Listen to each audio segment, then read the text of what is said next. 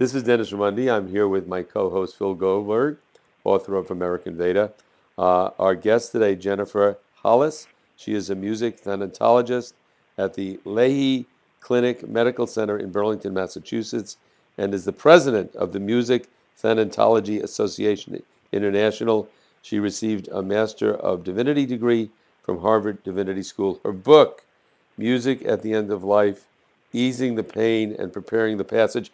And I should say to our listeners, I first, first became familiar with uh, uh, Jennifer from the uh, article that was in the New York Times. Uh, very, uh, very interesting article about your work. Jennifer, thank you so very much for taking the time to come on our uh, show today. Oh, thank you very much. It's a it's a real honor to be here, and I appreciate being invited.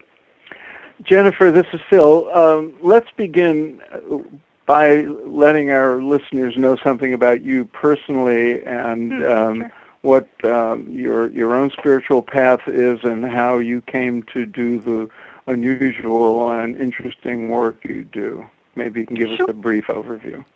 Yeah, yeah, absolutely. Um, yeah, so in terms of my own spiritual religious life, um, I'm Episcopalian. I was baptized an Episcopalian, and um, I still am a practicing Episcopalian, and I'm actually the, the co-warden of my Episcopal church in Arlington, Massachusetts. Um, and I encountered music thanatology for the first time uh, when I was pretty young. Um, I was 21. I was going into my senior year of college, and I read an article about it in uh, the Connecticut College Alumni Magazine. I'd just come home from a summer internship in Madrid, I was going through a pile of mail, and I encountered this article um, written by a faculty member about the School of Music Thanatology that I would eventually attend.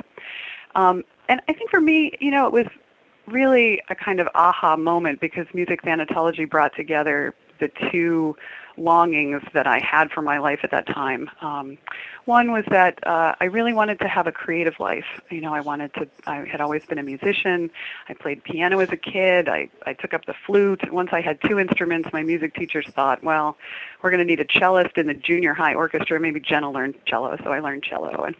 I played trombone for a few vague weeks um, in college. I sang in an a cappella group, um, which was um, really fun at the time, but not as cool as the Pitch Perfect movies have made it at this point. Uh-huh. so, I um, I, I just always loved having music in my life, but I didn't want to be a performer. I didn't want to be a concert pianist. I wasn't, you know, writing songs and trying to make it as a songwriter of some kind.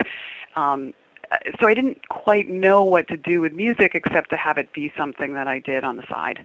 Um, but I also had this real longing to be of service. I, I wanted to um, do good in the world. I, I was on track to become an elementary school teacher. I was interested in working with young people. I had a lot of sort of thoughts and concerns about social justice in the world. Um, I, you know, now I would say I was looking for a ministry, but I didn't really have that word at that time. So um, I, really, I thought about it in terms of service. So when I read about music thanatology for the first time, all of that kind of coalesced into one thing um, that looked like a job I could do. you know, instead of having to kind of do music on the side or service on the side, here was something that brought together like my creative life and my longing for ministry all in one place. Um, so I decided to go to the school that I'd read about. Um, at that time, there was only one school, so my post-college adventure was to uh, drive across the country to Missoula, Montana, and um, do a, a two-year training and then a one-year certification program um, in playing harp and singing for dying people. Well, you, uh, I, I want to say uh, I, I read the book uh, last week, your book, uh, Music at the End of Life, and it was fascinating. And I have to say, I have very little familiarity with uh, thanatology. It's a sci- science and study of death, and it, it, it looks at the, uh, I'm reading about it, mechanisms and forensic aspects, but also the uh, psychological and social aspects related to death. It's something, uh, you know, I, I'm very familiar with hospice work, and it's something as you get older, you become more interested in because something everybody has to deal with in their own life, and, and, and you really do. It's the last great mortality rate. mi- mi- mystery. It, it's something that uh, it's sometimes hard to look at this, and, and I'm uh, just um, uh, uh, curious in terms of your di- direct experience. Now, first of all, playing the harp for people, settling them down. What what a great idea! I, I never actually Mm. considered that possibility. Has it been a transformative experience for you doing this work in terms of your own inner life, your, your spirituality, your your uh, looking at what life is and what it is not, and uh, how has it affected you directly? Yeah, um, that's a really great question, and um, it's one I've thought a lot about.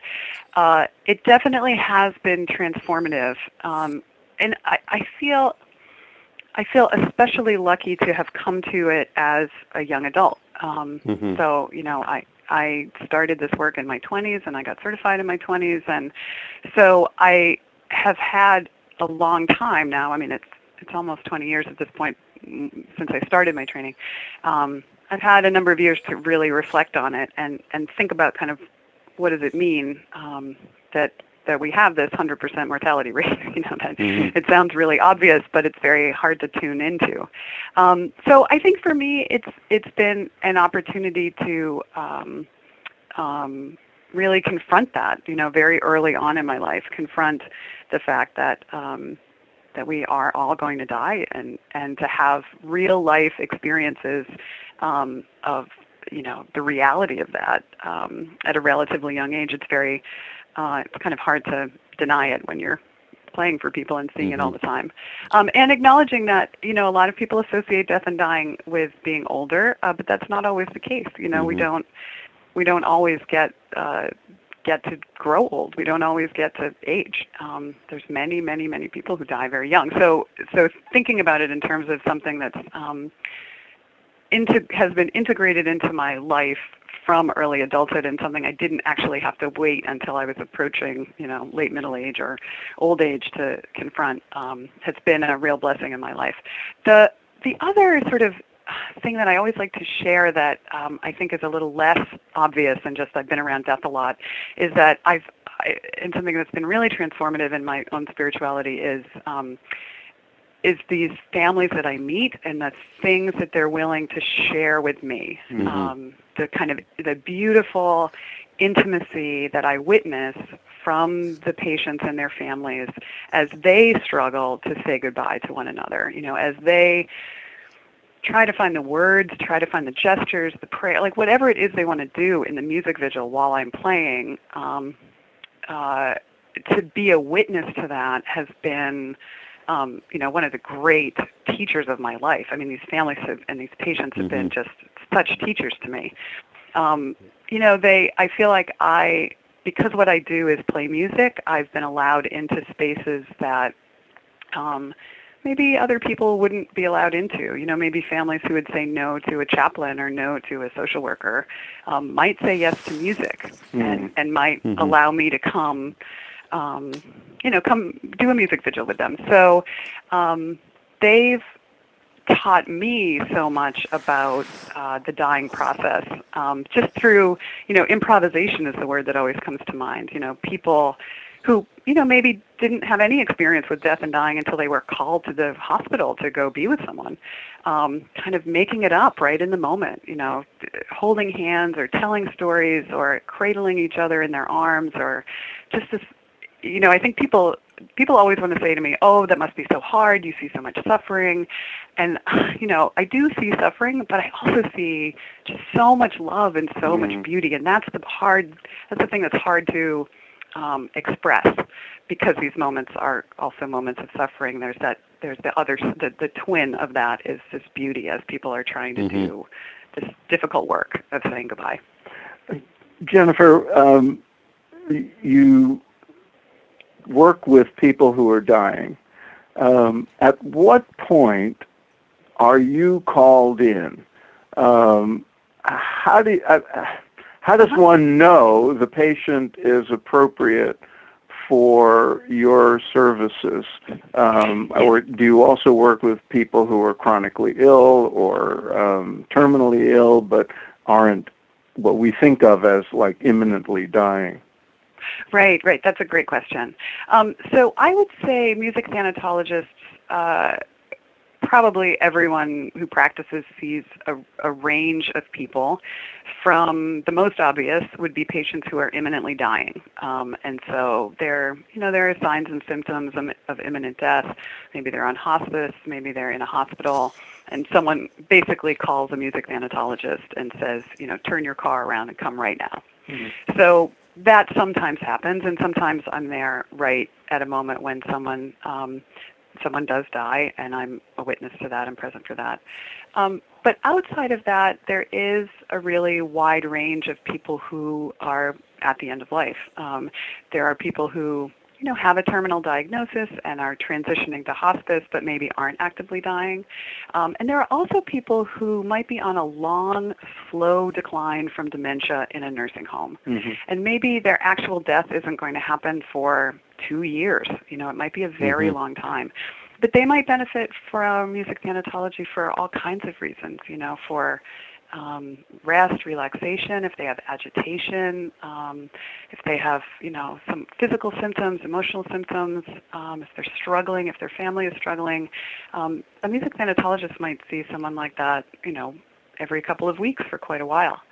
Um, so I think every you know, music thanatologists work with the environment that they're in. Um, I work at Lahey Hospital and Medical Center. I work with their palliative care team, um, and so a hospital setting is a very particular. Um, very particular environment. So I sometimes see patients who are actively dying. I sometimes see patients who are preparing to leave the hospital to transition to hospice. Um, sometimes I see patients who have like a particular symptom that, that music might help but that's a different environment than say um, someone a music thanatologist that might work for a, a hospice inpatient unit mm. where um, they're in a, a, very different environment or you know a, a private practice that might have uh, contracts with nursing homes and with hospitals and with um, other medical institutions, and they might see a, a wide range. So, uh, but to, to really answer your question, when are you called in? um, typically, a music thanatologist uh, does ongoing education with the interdisciplinary team so that nurses and social workers and chaplains and physicians that they work with know who might benefit from music thanatology and can make referrals, you know, when mm-hmm. it's appropriate for them. I wanted to mention that the uh, article in the New York Times uh, providing the soundtrack for Life's Last Moments was written by uh, Jennifer Hollis, and uh, it appeared uh, in the New York Times August 1st, 2015. So anybody that wants to look that up in Google, they can, they can read that article, and I would recommend it. Uh, I wanted to ask you, Jennifer, uh, are mm-hmm. there common in your experience? Dennis, let me let me yeah. interrupt you. I, I the date I have is December 30th. All right. Uh, here it says by August 1st. So uh, well, maybe it appeared I, I twice. Actually, I can help with that. There are two different articles. Oh, ah, okay. okay. Ah, ah. Okay. Well, they can Google you and find yeah. it. Right. They can. Okay, so I'll right. read the other article. your website. Uh, uh, are there certain common themes or common experiences that you see when somebody is approaching, you know, the end of their life, both both in the person, especially in the person that that is that uh, is is is passing away, and assuming the person is conscious and aware uh, that uh, of what's going on, and also of those uh, closest to them. Uh, are there certain common things that you often see? That's an interesting question. Um, well, let me think about it. Um, there are certainly physical signs of imminent death that happen for people. Mm-hmm. Um, you know, their respirations may change, their skin tone sometimes changes. Um, there's something called mottling that can happen um, in the fingers or in the knees, and that's just sort of where, as, as the circulatory system slows down, blood starts to pool in various mm-hmm. parts of the body. Um, so there are kind of physical symptoms that you can you can see in people and and I can you know walk into a room and and with a, a little bit of an assessment process have a sense of kind of where people are. Mm-hmm. Um, although that process is very mysterious, and there have been people that um, I thought were actively dying that you know lived quite a bit longer, or, or people that I was surprised you know when they actually did die. Um, so there's this you know this physical um, sense that I see. Um, in terms of sort of common themes that I see in the patient and the family that I see. Um, one thing is that uh, I think the reason that people are so grateful for music thanatology um, is that I feel like people are very hungry for, for beauty and for this kind of space um, in these settings. You know, sometimes mm-hmm. when a music thanatologist comes, you know, it's the first time they've been in the hospital where nobody had to do anything. you know, they don't have to talk to me, they don't have to host me, they don't have to answer questions, they don't have to tell me their story. You know, I I give them a little bit of an introduction of what it's going to look and feel like, and then the music kind of mediates everything else, and then we just kind of go from there.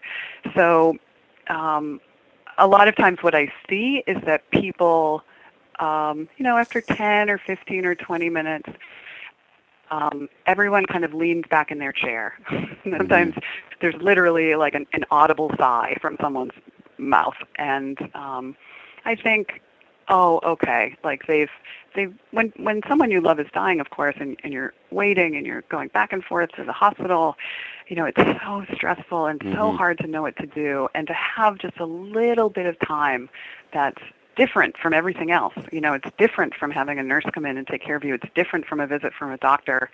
Um, it can be very intimate. It can also be very beautiful, and um, I think a lot of people uh, are they don't expect that the music is going to feel as good as it does, and then when they do, um, they're delighted to be able to rest in it. A lot of times what happens is people fall asleep.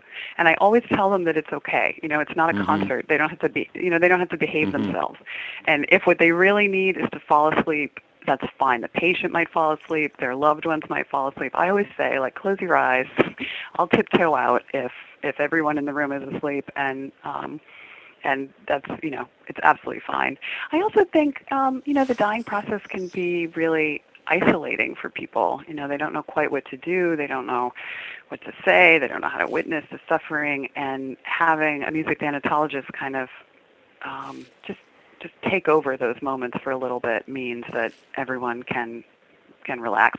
The other thing, I when I interviewed um, Dr. Martha Twaddle for my book, she talked about music thanatology as like the medicine that you can give to patients and their families. Mm-hmm. you know, mm-hmm. it it's something that everyone can receive at the same time. Mm. You don't. Um, you know, you can give morphine to the patient, but not to everybody else. And sometimes, and I sometimes think about it as like concentric circles where um, if the family relaxes, then the patient can relax. Or if the patient relaxes because of the music, then the family can relax. Mm-hmm. Like there's some kind of interplay.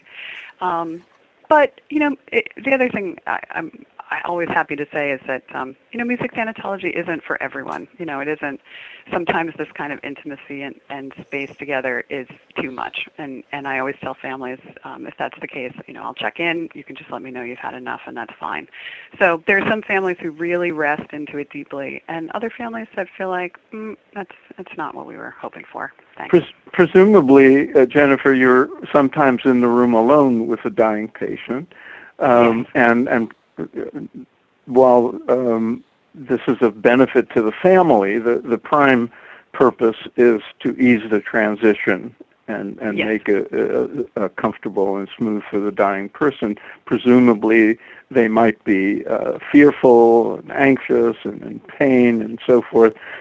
so one can imagine that music can play a, a beautiful role because it does for all of us just in ordinary life or when we're not mm. feeling right or when we're sick we we often yeah. will turn to music um, yeah. so i'm curious about two aspects of it one yeah. why the harp and right. and 2 uh-huh. what kind of music do you play uh-huh. um, or uh, compositions improvisation uh, maybe you can explain mm-hmm. some of that yeah, right. That's a great question. Um, I'll start with what kind of music. So, in in my training and in music thanatology trainings, we all learn a shared repertoire of music. Um, there's some chant, there's some sacred song, there's some lullaby, um, and then I think each music thanatologist then you know builds their repertoire from there, depending on their interests and their own musicality and the populations they serve and the kinds of things that they think um, would be helpful. Um, one principle that music thanatologists use in playing for people is um, an idea of using music in a prescriptive way. So um, I always like to sort of clarify that the music I play is not typically um, songs that people might have heard in their childhood or songs that might have been played at their wedding. Um, it doesn't often relate to how old they are, what their cultural or religious or ethnic background is. Um, a lot of the music I we play is probably unfamiliar to people. Um, some some people do. I mean, there's no such thing as you know absolutely unfamiliar music. It came from somewhere.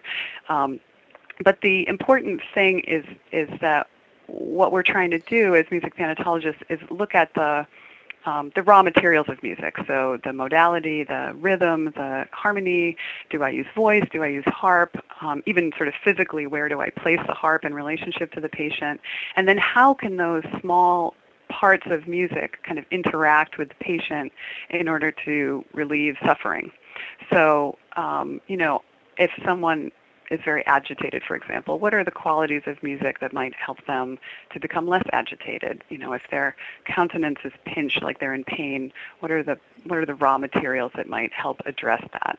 So um, to us, you know, the, the particular songs we play, I think, are less important than kind of combining this understanding of the prescriptive process with a, a, really kind of radical attention to what's going on for the patient moment by moment, and then adjusting and changing the music um, for the patient moment by moment by moment.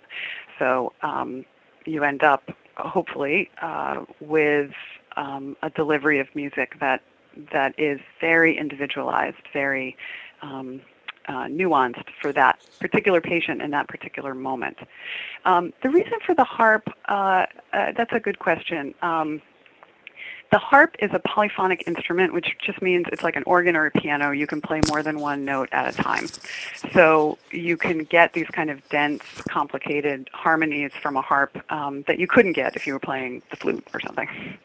Uh, it's um, it's a it's an instrument that you can get a lot of sound out of. Um, my harp is I have a folk harp that's um, about five feet tall. It has a big sound box, um, so you can get a big resonant mm-hmm. sound mm-hmm. out of a, a relatively small instrument.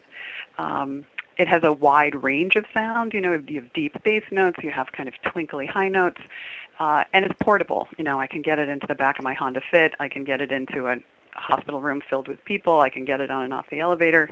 Um, and um, so I, I don't think the harp is used to the exclusion of every other instrument in the world. It's just in our particular training for our particular work, um, it seems to, to be very effective. So the association with angels and heaven and all that is not part of it, presumably. But um, do you ever sing? You use vocalization as well?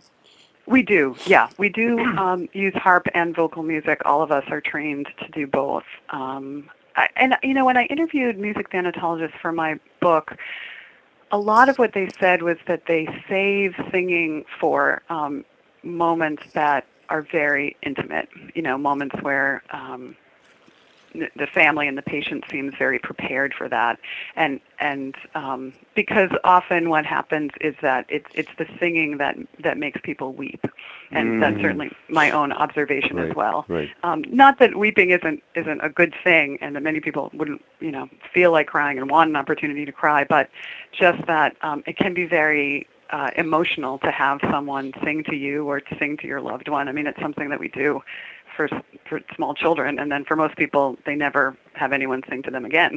right. So, I think um, singing is um, it just has that additional layer of intimacy and closeness with the person you're singing for. Yeah, Jennifer, um, I'm wondering from your side, do you have a wide range of experiences uh, while you're uh, playing the music and, and, and immediately thereafter? It, sometimes are you very settled, sometimes are you bored or you have anxiety. Or do you have a pretty consistent experience when you do it? Oh, what a great question. No one has ever asked me that before. Uh, that's terrific. Um, uh, you know, it's interesting because I think this really gets to the idea that I've been chewing on about like growing up in music thanatology, mm-hmm. you know, from a young adult into middle age.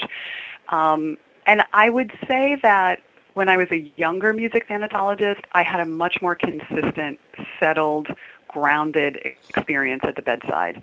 I think um, I think I, am having an inverse experience from some of my colleagues uh, who uh, tend to tend to say, "Oh, I've gotten used to being around death," you know, who who share with me like, "I used to be fearful of it, and now I feel more settled and like I, it's fine. Um, for me, I feel like the older I've gotten, the more aware of my own mortality and the mortality, the reality of what I do is coming into sharper focus. And um, I think I'm less emotionally detached than I was as a young person. Mm-hmm. And um, I think, um, yeah, in, you know, I have had excellent training and I've had a lot of experiences. So most of this is my own inner reflection um, on on my work and not something that sort of happens in the moment where I'm playing for people. Um, but I do notice more of a range of experiences, um, you know, from the very profound and very connected to um, the, you know, sometimes I find things very, very moving. Mm-hmm. You know, I, I get really kind of emotionally engaged in what's happening. Um, sometimes you know what's happening is just as overwhelming for me as it is for other people in the room and and you know i have Mm-hmm. to sort of rely on my own practices to stay grounded and stay present to it um but Mm. it it i do feel like i i have a, had a wide range and it's it's getting wider And and how has that range of experience affected your uh, spiritual life? Has it has it changed anything in the way you understand uh, religion or your own tradition or your understanding or sense of uh, human uh, the human condition in relation to uh, the divine or the afterlife? Has any any of that changed or evolved through your work? It definitely has, and it's um, that's it's such a big question. It's hard to know exactly how to pull out the threads. Um, I think for me, one of the ways that music thanatology has informed my own spiritual life um, is that in, in many ways music thanatology is my spiritual practice. Um, Mhm. The idea that um, you know coming coming to the harp, coming to the bedside again and again. Um, I think of it exact probably in the same way as I you know I used to think about coming to the piano bench to learn that, or coming to the meditation cushion, or coming to the church service. Um, I I know now the importance of um, of doing the spiritual practice. You know, there's no, there's, you don't arrive somewhere. there's not some moment where you're like, oh well, I'm done meditating now. I finished that. you know, it's there's always um, new things that come up. There's always, and that's it's constantly engaging, and so um, that that constant engagement and seeing the changes in, in my own inner life at the bedside helps to inform the constant engagement that I have in, um, you know, in my prayer life, in um, in my fledgling meditation practice, in in all of that. Um, it just helps me realize that. Uh, I, you know, the work I do is at a hospital, so I'm constantly crossing a threshold of the hospital, the doorway of the hospital room, the doorway of the hospital room, Mhm. and I don't always know what's going to be on the other side of that. So my spiritual practice is to just knock on the door and go in, and knock on the door and assume that, and aspire to the idea that what I bring will have some meaning and and will will um, serve. Right. And and go ahead, go ahead. no, go ahead. Oh, and that you know, and that informs my lifelong conversation um, Mhm. with God, with my other spiritual practices. That the important thing is to just go to the threshold, and and keep going. But Jennifer, th- this has been fascinating uh, and, and new to me. I, I did not know about music thanatology until I read the article about you in the New York Times. And I want to also mention again your book, Music at the End of Life Easing the Pain and Preparing the Passage. And uh, I, I had a final question before we go to Phil, and that was if somebody wants to uh, uh, uh, find a music uh, thanatologist, uh, the- somebody wants to connect their hospice to uh, somebody that can provide the service you provide, how do they go about uh, finding uh, a person to come in and play music? And uh, how many uh, music thanatologists are there in the United States and worldwide? Sure, um, that's a great question. There are um, there are less than 100 in the United States. I don't have the exact number right now. It's somewhere between 60 and 100, so it's a very small, specialized field. Um, if someone is interested in finding a music thanatologist, they can go to the Music Thanatology Association International website. That's just mtai.org. And uh, there's a link there that just says associates and keyword search by state, and um, and hopefully find someone in your area. I have a follow-up question for that, uh, Jennifer, which is uh, if there are only a hundred of you, that averages out to two per state. Right. Uh, um, what would you advise people who have loved ones who may be uh, transitioning uh, or, or, want to um, prepare for their own uh, death at, uh, when the time comes, uh, Uh-huh. who cannot find a music thanatologist and uh, somebody to come with a harp. Um, Mhm. it, how can one bring music appropriately into this and take advantage of what you've learned in the absence of some a specialist like you? Right, that's a great question. Um, and I really appreciate uh, using the word uh, appropriate because I think part of what music thanatology has taught me um, is to be um, just judicious in the use of music with people who are physically vulnerable. Um, and so I think, you know, music thanatology exists within a big context of music in medical settings. So if you live someplace where you just can't find a music thanatologist, you might um, look around and see if there are music therapists in your area. Um, that's a different field with different training and certification, but there are music therapists that specialize in end-of-life care. Um, some of them even play the harp. You might look into that. Um, there are therapeutic musicians that have different trainings. There are all kinds of different therapeutic music programs, so there might be someone in your area that does that. Um, you know, there are many, many hospices that have volunteer musicians, uh, very talented musicians who feel called to do this kind of work. You might, you know, look in your area. Maybe you're looking for a hospice and you want to make sure you find one that does have music um, that can offer there. And there's also, of course, the entire body of recorded music. I mean, I think most of your listeners have thousands of songs in their phone in their pocket right now.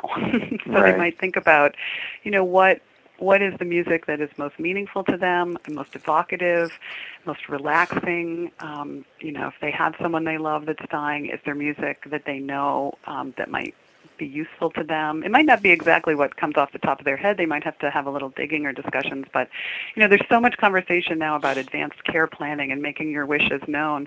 You know, including music in that conversation, I think, can be incredibly helpful. And you know, not just music, but other kinds of arts.